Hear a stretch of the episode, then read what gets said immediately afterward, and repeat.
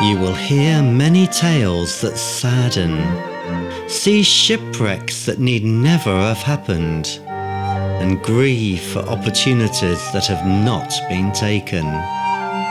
But since you can only fight so many battles, focus on the things I am burdening you with, and take care not to major on minors.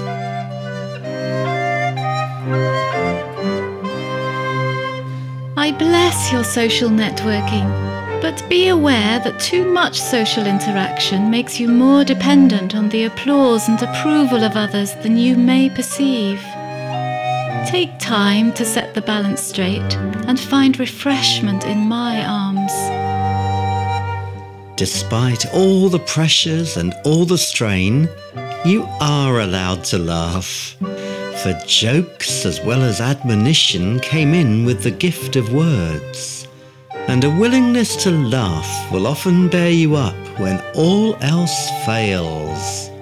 And then, when laughter subsides and weighty concerns return, roll all your cares onto me and cry out for souls as Rachel did. Give me children or I die.